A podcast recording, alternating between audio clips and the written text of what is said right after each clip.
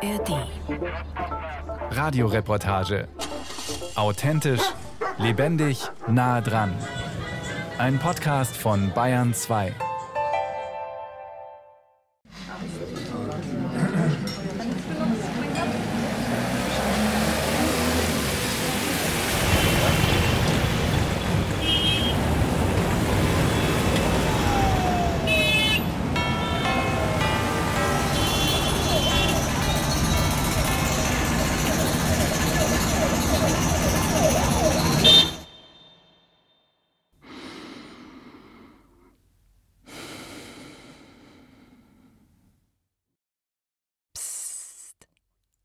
Das war sie gerade, oder? Die innere Stille, meine ich. Also, so stelle ich sie mir zumindest vor, als das Ende allen Lärms in mir drinnen, aller inneren Bewegung, wenn die Gedanken mal eine Pause machen. Aber können sie das überhaupt? Und wenn ja, wie lange? Und was hat das alles mit mir zu tun? Schon wieder so viel Lärm da drin. Vielleicht hilft es ja, erst einmal innezuhalten, also rein körperlich, meine ich. Darauf schwören zumindest die, die das regelmäßig tun.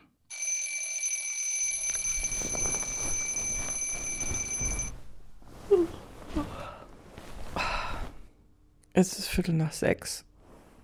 In 15 Minuten beginnt eine Online-Morgenmeditation, was Buddhistisches vom Seminarhaus Domizilium in Bayern.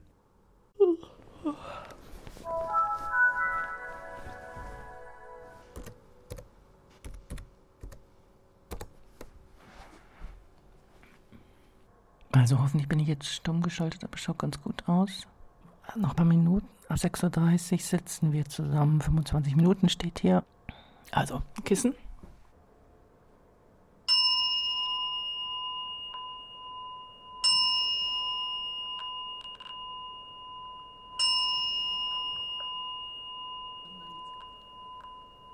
Die kommende knappe halbe Stunde sitze ich im Schneidersitz vor meinem Laptop, zusammen mit 30 weiteren Online-Meditierenden.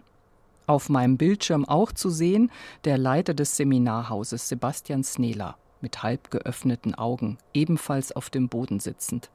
So viel zum Äußeren. In mir drinnen alle möglichen Gedanken, die sich munter weitertummeln, der äußeren Stille zum Trotz. Oder gerade deshalb weil sie ohne die Konkurrenz von außen umso besser zu hören sind?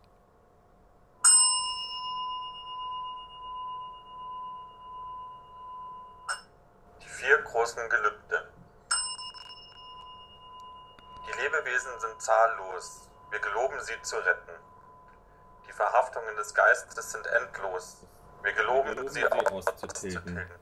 Die Dharma-Tore sind unermesslich. Wir geloben sie zu durchschreiten. Der Weg des Erwachens ist unübertrefflich, wir geloben ihn zu verwirklichen.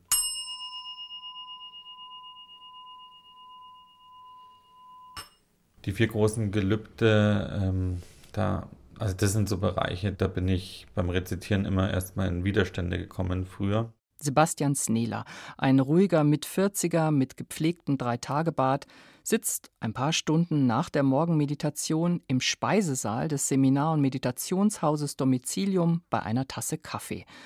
Der Text, der am Ende der täglichen Morgenmeditation wiederholt wird, ist Teil der japanischen Zen-Tradition. Also was rezitiere ich da und wie verstehe ich es? Das kann sehr schnell auch so ein intellektueller Überbau werden. Ich kann aber einen persönlichen Bezug knüpfen, der, also wo bin ich berührt, von welchen Passagen. Und das heißt zum Beispiel, äh, ich gelobe, alle Lebewesen zu retten, was ich von der Haltung unglaublich berührend und stark finde.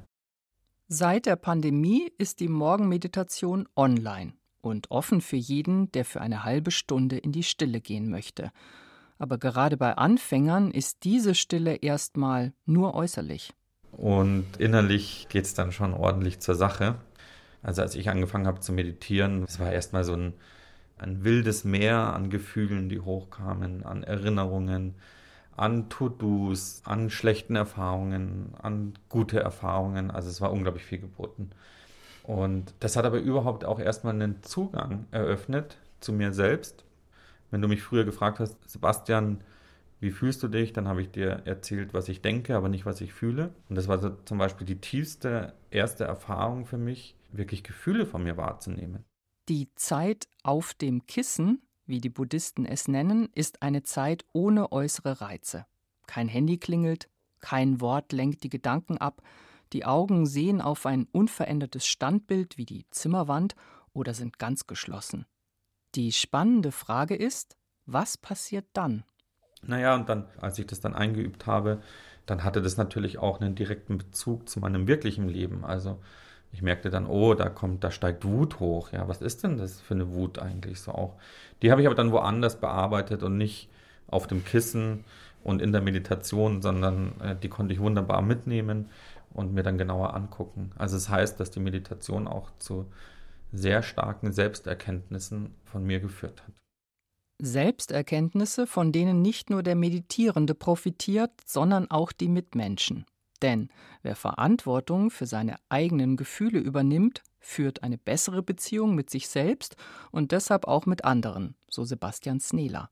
Und noch etwas passiert, wenn man gemeinsam in die Stille geht, selbst wenn der Raum nur digital existiert. Was unfassbar schön ist, ist, dass du mit der ganzen Welt verbunden bist. Also wir meditieren online mit israelischen Freunden, mit Hamburg, Bremen. Jetzt kommen Leute, die sich zuschalten, teilweise aus Japan. Und das hat was unglaublich Verbindendes. Und auch das ist ja für mich sehr stark, diese Meditation, sich zu verbinden, mit mir selbst zu verbinden, aber eben auch mit anderen Menschen. Noch intensiver, so Sebastian Snela, spüre man diese Verbundenheit mit seinen Sitznachbarn nach einem mehrtägigen Schweigeretreat, als würde die Stille selbst einen Raum schaffen, in dem man sich begegnet. Im Domizilium in Weyern wird aber nicht nur geschwiegen und meditiert, es wird auch gestorben. In einem der Gebäude sind acht Hospizplätze untergebracht für Menschen, deren Ende nahe ist. Ein Ende, das uns ebenfalls alle verbindet. Die Hospizarbeit, die wir machen, die ist eine Vertiefung von der Meditation, von der Zen-Praxis, weil natürlich immer mitschwingt, wie möchte ich wirklich leben in dem Bewusstsein, dass ich sterben werde. Und das sind eigentlich die tiefsten humanistischen, aber auch spirituellen Fragen, die wir Menschen aus meiner Sicht haben. Und gerade auch auf dem Kissen ist ja gerne so eine Floskel auch so das Ego sterben lassen so hat natürlich auch eine sehr starke Symbolik. Im Hospiz wird physisch gestorben und auf dem Kissen dann in einer anderen Form. Und das schwingt mit. Am Ende schließt sich also der Kreis aus Leben und Sterben. Und wenn das Sicherste im Leben das Sterben ist, ist es sicher wichtig, dieses Sterben nicht auszuklammern, sondern in das Leben zu integrieren – und wäre es nicht eine Chance, im Bewusstsein dieses Endes die Stille zu finden und bei sich zu sein?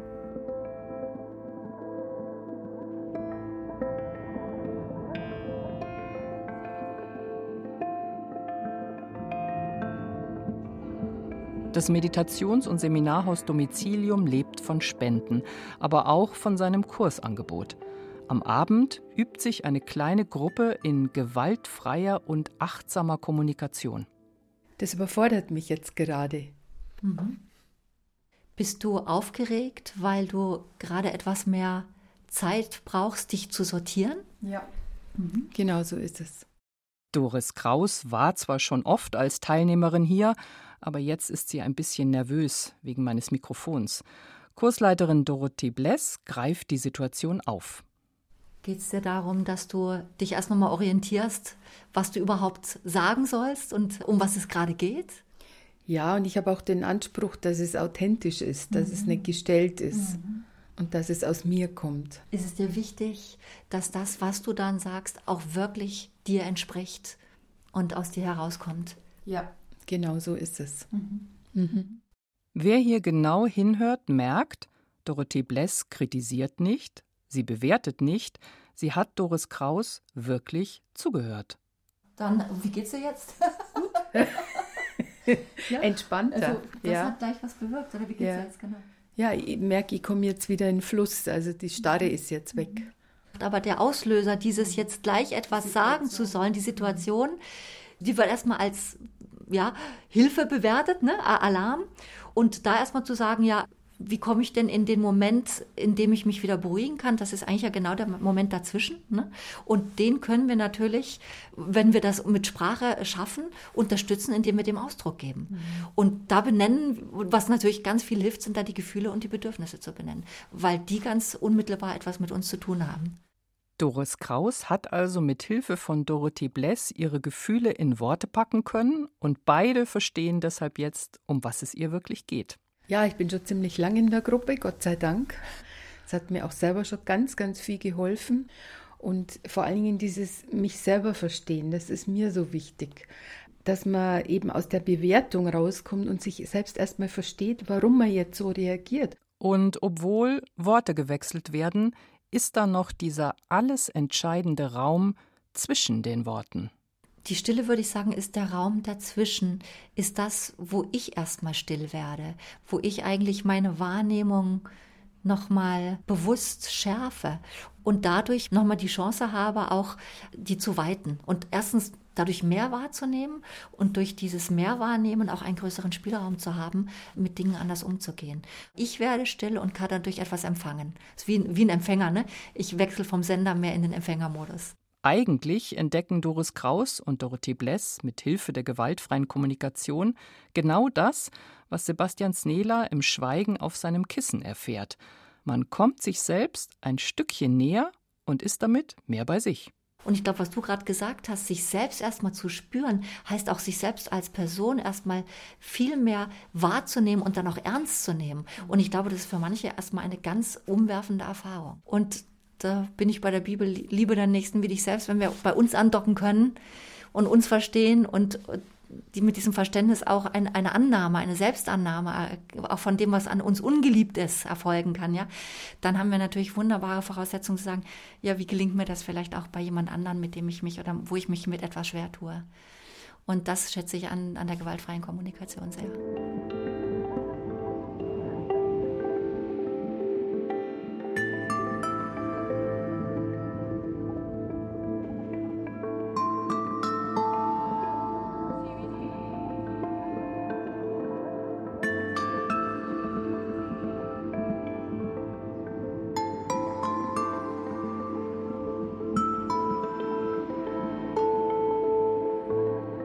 Sich kommen, bei sich sein, mal still werden. An einem ruhigen Ort wie einem Meditationshaus scheint das kein Problem zu sein. Aber sobald man sich von so einem Ort entfernt, sobald man in den Alltag zurück muss, mit all seinem Stress, den To-Do-Listen, den Informationen, die da von außen auf einen einprasseln, wird das mit der Stille eine große Herausforderung. Warum fällt es uns eigentlich so schwer, still zu werden? Kann das Gehirn, also als physisches Organ, überhaupt jemals still werden? Wir Menschen sind primär nicht dafür gemacht, in völliger Stille zu sein, wenn man Menschen von Geräuschen oder einer Geräuschkulisse oder auch von einem Resonanzraum vollends isoliert, ist das eine Methode der Folter beispielsweise. Tobias Esch ist Arzt. Neurobiologe und Professor für integrative Gesundheitsversorgung und Förderung an der Privatuniversität Witten-Herdecke. Unser Gehirn mag es nicht still, sagt er. Das lässt sich jedoch verändern bzw. trainieren. Die Fähigkeit, intentional, also absichtlich bei einer Sache bleiben zu können und nicht abzudriften, wenn wir das trainieren, folgt im zweiten Schritt die sogenannte Bewusstseinsentleerung. Wir merken, dass die Inhalte im Bewusstsein zusammenschrumpfen und dann die Pausen, zum Beispiel zwischen einem Gedanken oder einem Sinneseindruck oder einer Ablenkung, dass die Pausen länger werden. Neurobiologen wie Tobias Esch nennen diesen Zustand auch Resting State Network oder Default Mode Network, also ein Zustand, den das Gehirn einnimmt, wenn es nichts zu tun oder zu bedenken hat, keine Aufgabe, keine Task zu lösen hat.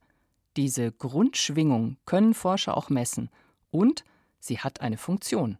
Nicht nur, dass man zu sich kommt und zur Besinnung möglicherweise kommt, sondern der biologische Mechanismus, der dann eintritt, ist, wenn von außen nichts zum Uploaden sozusagen, zum Aufnehmen und zur Verarbeitung auf mich einwirkt und wenn ich selbst nicht als Füllung dieses Zustandes äh, gewissermaßen aus Langeweile heraus anfange zu grübeln, mit den Gedanken in die Zukunft gehe oder in die Vergangenheit, dann besteht die Chance, dass ich quasi in diesen Ruhezustand gerate. Und dann trennt sich gewissermaßen Wichtiges von Unwichtigem. Das Unwichtige wird gehen gelassen, der Arbeitsspeicher, das Arbeitsgedächtnis wird geleert und das, was wichtig und merkenswert oder bemerkenswert ist, wird abgespeichert und das andere wird einfach vernichtet. Also, wenn man so will, eine Art Hygienemaßnahme fürs Gehirn. Jetzt lässt sich darüber streiten, ob dieser Ruhezustand, in dem das Gehirn Wichtiges von Unwichtigem trennt, eine völlige Abwesenheit von Reizen erfordert oder ob es nur um eine Minimierung von Sinneseindrücken geht. Also zum Beispiel, wenn man ganz in einem Musikstück versinkt. Fest steht für Wissenschaftler jedenfalls, dass man diesen Zustand trainieren kann und man kann auch trainieren, ihn besser auszuhalten. Also das Spannende ist, wenn ich in diese Situation der Stille gerate, die sich aus dem Moment, aus der Präsenz ableitet. Und dieser Augenblick ist im Jetzt und wieder im Jetzt und wieder im Jetzt dimensionslos, auch zeitlos letztendlich. Ich bin dann auch dimensionslos, wie wir sagen, detached, also auch von mir selbst, von dem Ich losgelöst. Und wer in der Lage ist, in diesem Moment zu verweilen, ist auf eine paradoxe Weise frei. Forscher wie Tobias Esch beobachten auch, dass sich die Beweggründe für innere Freiheit, manche würden es auch Glück nennen, im Laufe des Lebens verändern. Die meisten von uns führen ein nach außen gerichtetes Leben, suchen im Außen die innere Freiheit. Aber über die Jahre wendet sich der Blick dann mehr nach innen, das Ich im Außen gerät in den Hintergrund und findet dann genau dort Glück und Freiheit, also gewissermaßen im Moment, im Einfach-Sein. Also es geht eben nicht darum, das Ego oder das Ich dann aufzuladen, sondern genau über das Finden des Selbst in sich selbst frei zu werden, dimensionslos zu werden und loszulassen und in dem Sinne zeitlos zu werden. Und das wäre dann die ultimative Stille.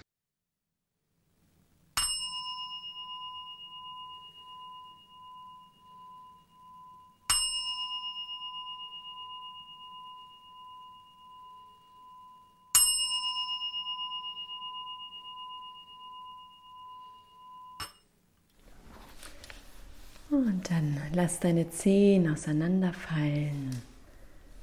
Leg deine Arme rechts und links von deinem Körper dem Boden und erlaube dir mit jeder Ausatmung dich etwas mehr von deiner Matte tragen zu lassen. Shavasana. Die letzten Minuten einer Yogastunde im geräumigen Wohnzimmer von Katharina Koch in München. Fünf Frauen liegen auf dem Rücken, die Augen geschlossen. Ein paar Minuten lang passiert einfach nichts, zumindest nichts Sichtbares.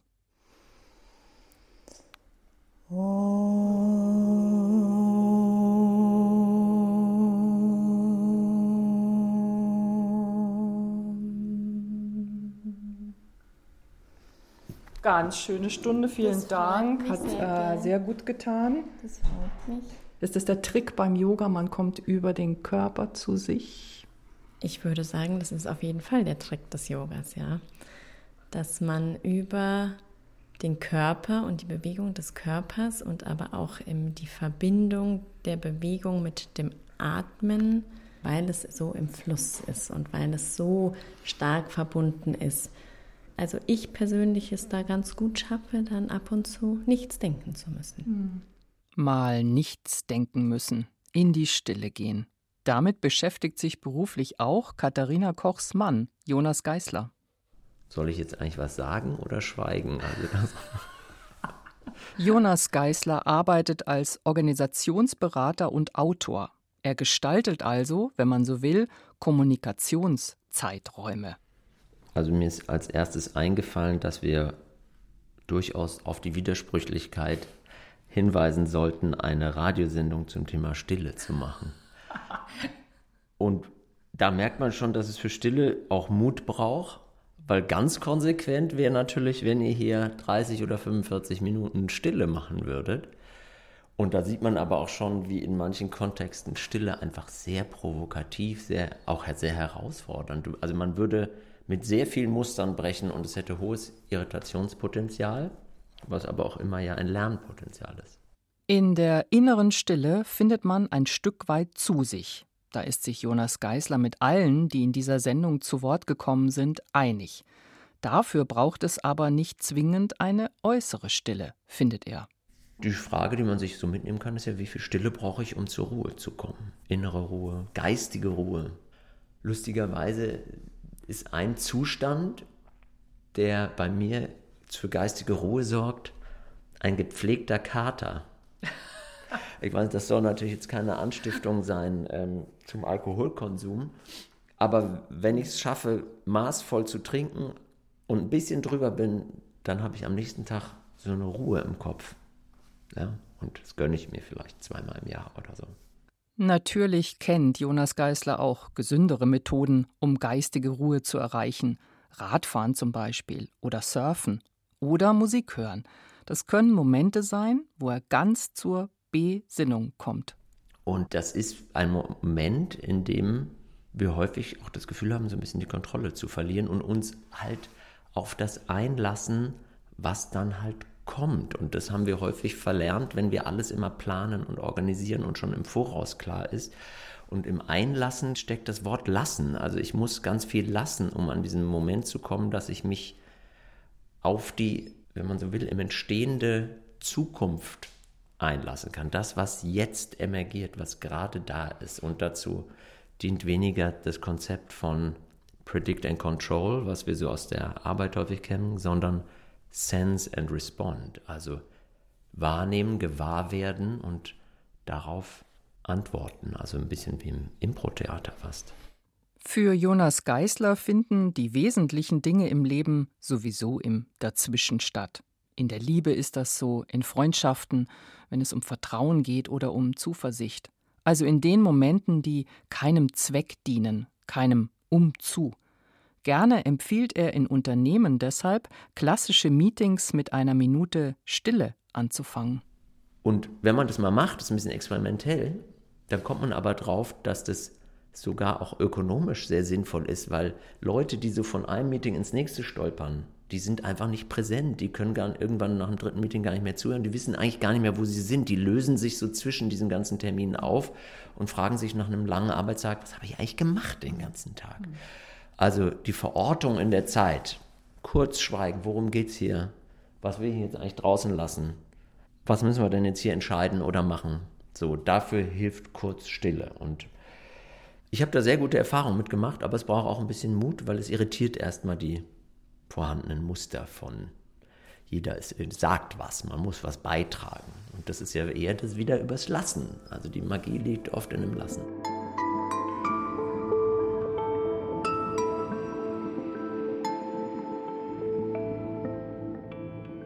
Und wenn man es ganz genau nimmt, eigentlich haben wir ja nichts anderes als den augenblicklichen Moment, das Jetzt. Deshalb kann die Stille auch eine wunderbare Einladung sein, sich in diesem Jetzt wiederzufinden.